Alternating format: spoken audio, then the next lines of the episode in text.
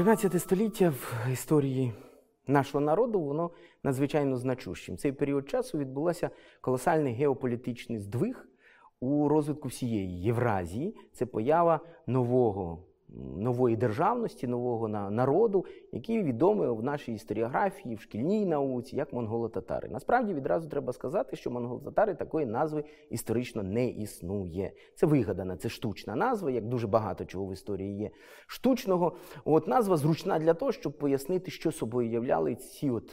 Цей народ чи це політичне утворення, яке сформувалось на багатоетнічності. Ну, звичайно, на чолі цієї державності е, стануть монголи, і їхній лідер Чингісхан. Імперія Чингісхана починає утворюватися в 1206 році, коли він об'єднав у центральній Монголії ну, більшість монголомовних і тюркомовних кочових племен. І починає свої широкомасштабні завоювання. Спочатку Китай, потім Середня Азія. Ну і як ми Знаємо, в 1223 році монголи вперше централізовано з'являються на території Східної Європи, і руські князівства, руські князі, особливо південно-руські або власне українські князівства, вони знайомляться із монголами з їхньою військовою могутністю. 1223 рік битва на річці Калка. Ну, в той період часу битву, звичайно, руські князі програли за різних обставин. Головне, це, звичайно, було не е, відставання в озброєнні чи в технологічних якихось можливостях, а неузгодженість між князями. Тобто відсутність єдиного началі, єдиного командування, суперечність між князями за першість і так далі. Вона призвела до фактично поразки в цій битві. Але битва на річці Калка вона виснажила монгольський загін. І хоч він був достатньо чисельний, але вона його виснажила. І монголи далі на Русь не пішли. Вони просто фізично не могли. Вони повертаються в Поволжя, де, врешті-решт, під ударами булгар вони гинуть. Як би там не було, але 1223 рік це перша. Точка у великомасштабній війні монголів за Східну Європу. Головні бойові дії за Східну Європу розгорнулися не на Русі, як не дивно це звучить, не з руськими князівствами, а з половцями. Половцями, які населяли степ в тому числі українські, загалом то територія від Дунаю до річки Іртиш в Сибіру фактично називалася Дашти Кипчак. Територія або країна половців, країна Кипчаків за арабсько-перськими джерелами. І от якраз от війна між монголами і кипчаками вона розпочинається ще в 20-х, 1220-х роках. І от якраз битва на річці Калка це була масштабна така от подія. Але вона завершилась нічим. Бойові дії продовжилися, але на рубежі річки Урал, де якраз і проходив монголо-кипчацький, монголо-половецький фронт. Е, наступи будуть і потім. Вони не стосуватимуться Русі, не стосуватимуться руських князівств, але вони будуть і далі. І е, масштабний наступ, уже який остаточно поклав край опору половців, це вже почнеться 1235-37 роки. Ми пам'ятаємо, що в 1237 році монгольські війська на чолі з онуком Чингісхана вдираються на територію північно-східних руських земель, зокрема Рязанського князівства, потім Володимиро-Суздальського князівства. В 38 році майже вся північно-східна Русь от ця частина руської території, руської імперської території, вона впала під ударами монголів. Причини знову ж таки тривалий час говорили, що монголи це величезні чисельні війська, 100 тисячні, якщо не 150 тисяч і так далі. Насправді цього не було. Е, перевага була на, на боці того, що, по-перше, монголи були централізованими. І, в принципі, їхня система управління військова була набагато краща, ніж у руських військ. Тобто російські руські війська, які діяли на півночі, вони були розосередженими, як, врешті-решт, і на півдні. В 1239 році під ударами монголів падає Чернігів, Переяслав, низка інших лівобережних міст, зокрема Новгород-Сіверський і так далі. От Київ монголи в 1239 році взяти не наважились, тому що як би там не було, але Київ був надзвичайно потужно укріпленим містом, а монголи на 39-й рік виснажились уже масштабними, так би мовити, бойовими діями на півночі. Крім того, треба не забувати, що в 1239 році в степах, ну будемо говорити, донецьких степах сучасної України, відповідно, розпочинається повстання антимонгольське повстання половців. І от щоб його придушити, монголи відволікаються назад, і Києву дали можливість. Ну, принаймні підготуватись. Підготовка велася. Київ на той період часу, якраз в 39-му році, попадає у політичну залежність від Данила Галицького, і той докладає зусиль, щоб підготувати Київ до оборони. В 1240 році, восени, в вересні, монголи розпочинають наступ на Київ. Однак руське військове мистецтво. Воно не врахувало той момент, що монголи це не половці, які напали, відступили, посиділи біля укріпленого місця і знову відступили. Монголи це не лише їхня військова машина, їхня тактика. В військах монголів присутні, мали присутність величезна кількість військ підкорених народів. І найстрашніше, що для Києва і для власне для Русі було те, що це була китайська піхота, зокрема, китайська військова техніка, якою не були знайомі руські князівства. Тобто місто було захищене дуже добре, але проти китайської військової облогової техніки воно вдіяти нічого не могло. Ясна річ, що 6 грудня 1240 року Київ впав під ударами монголів, зазнав нищівної, так би мовити, погрому, був спалений. Фактично жодного цілого будинка майже не залишилось, були поруйновані. І фортеці, і монастирі, і храми, і так далі. Останні захисники Києва загинули під уламками Десятинної церкви на Київській е, гірці. От цим припинилося, так би мовити, формальне існування такого імперського центру, як Київ. Далі монголи починають рухатися на захід, проходять швидким маршем. Буквально впродовж початку 41-го року вони проходять Галицько-Волинську державу. От і вже на весні 41-го року вони торгаються в західну, ну, навіть центральну Європу, тобто в Польщу і Угорщину двома потоками. В Угорщину вони доходять навіть своїми роз'їздами до узбережжя Адріатичного моря, тобто фактично до сучасної Хорватії. Але метою монголів не була центральна і західна Європа, хоча успіхи в них там були колосальними. В 41-му році вони повертаються назад, повертаються за різних обставин. Зокрема, власне в Монголії починається новий виток боротьби за владу, помирає великий хан, відповідний, щоб зайняти посаду, потрібно було ну, присутність правителів якраз на з'їзді чингізідів у Монголії. Тому всі повертаються. І 42-й рік є роком утворення у східній Європі монгольської держави, яка відома в нашій історіографії під назвою Золота Орда. Назва знову ж таки штучна. Вона офіційно входить у історіографію і будемо говорити, дипломатичне листування у 16 столітті. Це російська назва російських літописців стосовно Золотої Орди. Насправді цю державу називають по-різному. Улу-Гулус, Великий Улус. Часто її називають перси, наприклад, і араби називають Дашти Кіпчак за тим же ж населенням, яке було основним на території цієї держави. Відповідно, монголи становили лише політичну еліту. Тобто монгольська по суті по правлінню е, Золота Орда монгольської по етнічності вона не була. Тобто це місцеве східноєвропейське кочове населення, доповнене монгольськими і низкою інших тюркських, тюркомовних племен і так далі. Тому, по суті своїй, Золота Орда це не орда монголів, тобто не держава монголів. Це держава того місцевого населення, яке кочового населення, яке було. І тут варто е, розцінювати один такий момент, що в принципі е, монгольські правителі Золотої Орди особливо не претендували на осідло землеробські окраїни. Тобто Русь як ареал побутування монголів їх не цікавий, їх цікавив степ. Між іншим, до кінця 13 століття в середовищі монгольської знаті оцієї Золотої Орди панувала боротьба двох начал. Старого, так би мовити, монгольсько-кочового, уособленням якого був один із чингізідів, родичів е, ханської династії Ногая, який відстоював ідею того, що треба все, всі степи захопити, винищити там осідле населення і, відповідно, займатися кочовим скотарством. Тобто не треба нічого вигадувати, все це є і так далі. Перемогла друга тенденція, яка була уособленням офіційної ханської, так би мовити, доктрини. Це хан Токта, який е, все-таки пішов по, будемо говорити, середньо східній, середньоазіатській східній доктрині, тобто перетворити державу на таку от імперію з експлуатацією місцевих земель, з місцевих територій, тобто обкладати даниною осідло землеробські ну, країни, так би мовити, і так далі. І фактично управляти ними на засадах імперського штибу. Ясна річ, що ця тенденція і перемагає. Що можна сказати про Київську Русь, як вона війшла до складу Золотої Орди? На відміну від північно-східної Русі, монголи не встановили прямого панування на території власне Київщини, Продніпров'я, не кажучи вже про Галицько-Волинську державність. Тут Е, фактично отримують ці території, зокрема Подніпров'я, отримують певну свободу. Річ у тім, що в умовах завоювання монгольського найбільше постраждали ну будемо говорити, правлячі династії саме Подніпров'я, тобто Київщини, Переяславщини, Переяславське князівство припинило своє існування, Київське князівство, як таке єдине політичне утворення, теж майже припинило. Єдине залишається Чернігово-Сіверщина, яка все-таки більше була насичена правлячою елітою, і вони продовжили там правити. Дехто говорить, що Данило Галицький навіть поклав під поставив під свій контроль Київщину, але це дискусійне питання, і тому ми чітко не можемо сказати. Чи була тут пряма монгольська адміністрація? Ну, першопочатково починають запроваджувати, але в подальшому монголи все-таки Київ віддали, так би мовити, на відкуп. Тобто, головне платіть податки, а реально, щоб ми не будемо цікавитися, чим ви займались.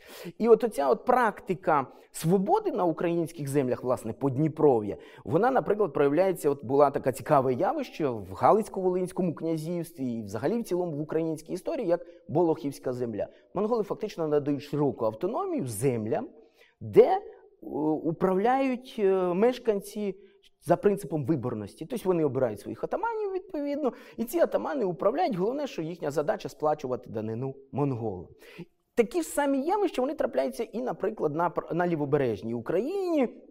На Чернігово-Сіверщині утворюється низка таких от анклавів, де монголи просто дають широкі повноваження місцевим місцевому населенню, у які обирають своїх вождів, головне, щоб платили данину. Хоча, наприклад, у 1246 році зазначається, що в Києві по Дніпрові була зроблена перепис населення для того, щоб устаканити, наприклад, збір данини.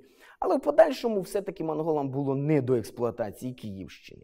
І якщо брати, наприклад, 50-ті роки, то Київ віддається під управління північно-руським князям. Це ми пам'ятаємо Олександр Невський от, який продав, так би мовити, свого брата відповідно, і фактично був проголошений великим київським князем. Хоча резиденція першопочатково його знаходилася в Новгороді. Потім, коли його брат Андрій змушений був тікати від монгольського війська, то Олександр Невський очолює велике. Володимирське князівство і Велике Київське князівство концентрує владу в своїх руках.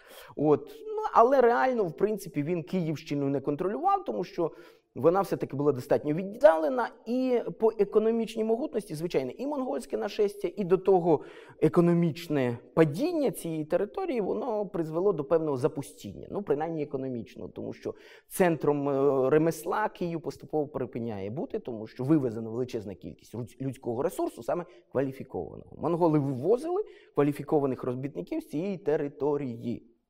І тому Київщина вона залишається сама, ну будемо говорити, без такого пристальної, без пристальної уваги монгольського управління. Хоча вся територія, ну будемо говорити, правобережної України і частково лівобережної України сучасної, вона була поділена на особливо степова на низку, так би мовити, ну управлінських регіонів, які називались тьмами.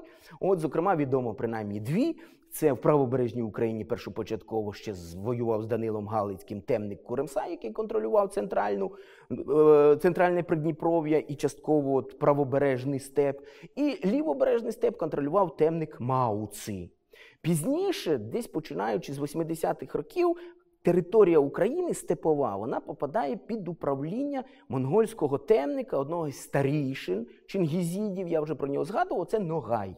І оцей Нагай кинув виклик центральній монгольській адміністрації. Зокрема, першопочатково він контролював двох слабких, так би мовити, ханів, але потім вступив в конфронтацію з досить сильною особистістю ханом Токтою. От боротьба між ними і визначила історію України впродовж, ну будемо говорити, останніх десятиліть 13 століття. Токта переміг. Ясна річ, що починає запроваджуватись система вже класичного, так би мовити, правління. Але з іншого боку, 14 століття, початок 14 століття, призводить до того, що на українські землі поступово починає поширювати свій вплив, владу, Велике Князівство Литовське. Тому, відповідно, українські землі, хоч і перебували, звичайно, під владою монголів, але тут не можна говорити про якусь тотальне там панування, як іноді називали в шкільних підручниках там Золотородинське ярмо. Звичайно, експлуатація була. Але порівняно, наприклад, з до. Е, монгольською князівською адміністрацією часто густо ця монгольська експлуатація українських територій, власне, от Подніпров'я, вона була набагато легшою. І тому українське населення прагнуло саме відійти, наприклад, ті ж самі Болохівці. Вони воювали з Данилом, щоб він ну, не контролював цю територію, а повністю віддалися монголам. От. Ну і ясна річ, що Е, можна говорити також про те, що монголи в релігійній площині дуже багато спекулюють на цих питаннях, що от монголи знищували храми, монастирі, тобто зневажали віру. Насправді нічого подібного не було. Загалом та 13 століття це тотальна віротерпимість. Ну, Уявіть собі, православні християнські церкви і монастирі були звільнені від будь-яких податків. Вони мали імунітет. І це буде тривати впродовж фактично всього панування. Інше діло, що при столи, ну, в столиці Золотої Орди, місто Сарай, це десь приблизно в районі сучасної Астрахані, буде заснована навіть окрема митрополія, так звана Сарайська. І от конфлікт між київським митрополитом і Сарайським митрополитом за гроші. Тому що церква це значною мірою і доходи від і від милостині, і земель, і так далі. І це призвело до того, що, в принципі, ну ясна річ, що той, хто знаходиться в столиці, той має більше впливу і має силу влади. І тому київський митрополит Кіпріан у 1299 році втікає з Києва і переносить свою резиденцію на північ у Володимир на Клязьмі, де був, де була резиденція намісників Північно-Східної Русі, монгольських намісників, оцих от руських князів з династії того ж самого Олександра Невського і так далі. І, А не ворожі якісь напади монголів на церкви змусили змінити місце розташування. Ну, Володимир Суздальський князі, а потім московські, які перебрали на себе функцію великих князів на півночі, вони скористалися церквою як ідеологічною такою ідеологічним рупором для обробки населення і приваблення на свою сторону. Цьому, звичайно, це сприяло і те, що вже на початку 14 століття Золота Орда офіційно проголошує іслам як державну релігію. Але це не означало гонінь на християнство. Абсолютно не означало. Наприклад, хан Узбек, який запроваджує християн е, іслам як державну релігію, його дружина була християнкою православною. Є такий цікавий факт, що коли вона захворіла, ну дуже важко захворіла, і лікарі вже не давали ніяких шансів на видуження, то вона зробила паломництво в Київ до Печерської лаври. Після того, між іншим, одужала і обдарувала лавру і так далі. Тобто, це знову ж таки говорить, що таких релігійних гонінь в умовах Золотої Ради теж не було. Була гризня за владу, яка, врешті-решт, спонукала, ну, будемо говорити, священників, священників і ієрархів шукати собі підтримки владної, бо в Києві ж нема центру політичної. Відповідно, це дуже незручно. І ясна річ, що це призведе потім до того, що утвориться і спочатку московська митрополія, яка буде намагатися добиватися влади над православними в Україні, потім розділиться і все-таки е, буде відновлено Київську митрополію. От і утвориться дві. Але, врешті-решт, як ми побачимо, вже в 17 столітті. Київська митрополія буде передана під московський патріархат. Таким чином можна сказати, що монгольський період, да, звичайно, це пограбування, це руйнування, але з іншого боку, для українського рядового населення це навіть певні поліпшення економічні. Ясна річ, що вони тривали недовго, тому що вже грубо кажучи, з 40-х років 14 е, століття Золота Орда приходить до занепаду. Цьому були декілька різних причин. Зокрема, це розпад Великої Монгольської імперії, зокрема, звільнення Китаю від монголів. Але з іншого боку, це гризня всередині влади Золотої Орди, це зміна ханів безперервна. І ще один чинник, який часто упускають, це те, що в 40-х роках 14 століття степ охопила величезна епідемія. Ми її знаємо по Західній Європі як Чорна смерть, бо вона прийшла з нашої території, зокрема з Криму, але в Крим вона прийшла з військами монгольського хана, який взяв в облогу місто Кафа або сучасну Феодосію. І відповідно, коли не міг це місто взяти, він почав закидувати катапультами Е, своїх померлих воїнів, то фактично це застосування першої бактеріологічної зброї. Саме з кафи епідемія поширилась на Європу. Ну, наслідки цієї епідемії для Європи добре вивчені. Це, наприклад, в північних містах загибель до 99% всього населення. Англія скоротилась населення принаймні на 40%. Уся. Франції 40, 50, 60%, тут точних даних теж немає. Про Східну Європу, тобто нашу територію, відомостей дуже і дуже мало. Але можна сказати, що Золота Рода під ударами цієї епідемії зазнала теж критичних, так би мовити, е, Ударів і фактично занепадає. Останнє, так би мовити, відродження Золотої Орди було здійснено в 1380 році. Це такий відомий хан Тохтамиш.